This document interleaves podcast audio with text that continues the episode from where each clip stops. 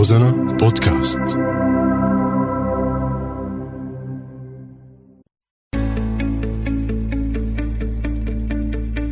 سوريات.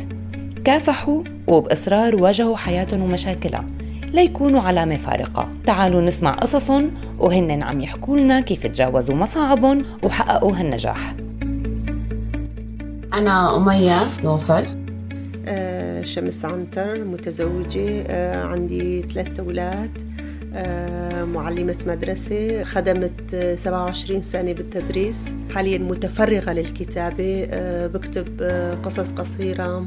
أصدرت مجموعتين والمجموعة الثالثة على الطريق. آه، بكتب مقالات اجتماعية سياسية لجرائد ومجلات محلية وغير محلية. اهتمامي الأول وهوايتي الأولى والأخيرة هي آه، القراءة وخاصة ال- المجال القصصي. ما بعرف يمكن متعلق بكوني آه، كنت معلمة آه، من طرق التدريس آه، أنه بداية كل درس نحكي قصة قصيرة نوصل المعلومة للطالب.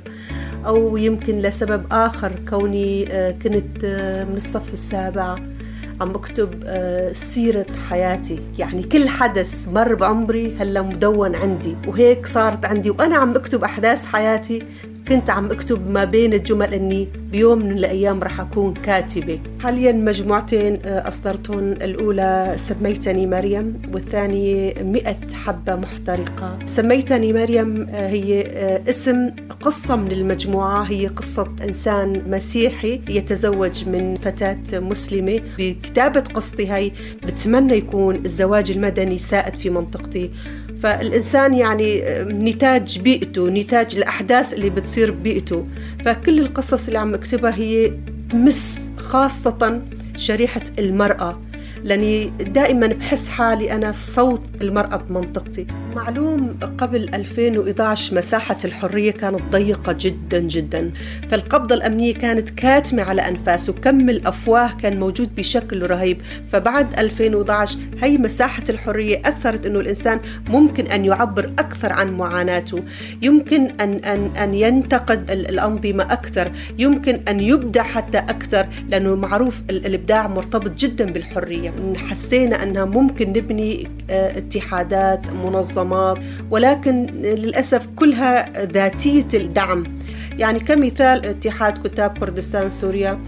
تقريبا نحاول سنويا نطبع شي 20 كتاب ل 20 عضو أو يمكن كمان من خارج أعضاء الاتحاد. نحاول يعني كتقديم نوع من المساعدة لهؤلاء ال- الكتاب وأيضا إنه ينتشر كتابهم بين القراء ويكون اهتمام بلغتنا أكثر لأنه معروف نحن بمنطقتنا كان طمس للغة الكردية ممنوع التكلم باللغة الكردية. فعندما نطبع عدة كتب باللغة الكردية يكون دعم معنوي وقوه لهذا الكاتب إنه يواصل الكتابة أكثر. عبد الصمد محمود آه، نائب رئيس اتحاد كتاب كردستان سوريا.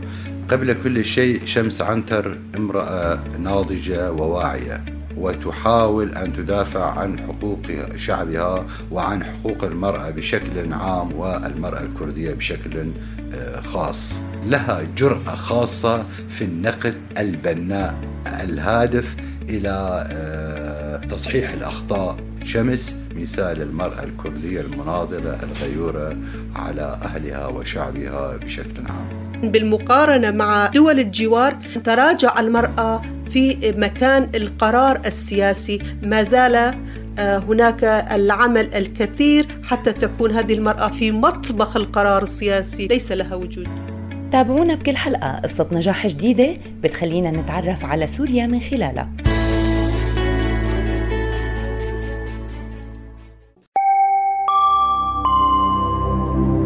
روزانا بودكاست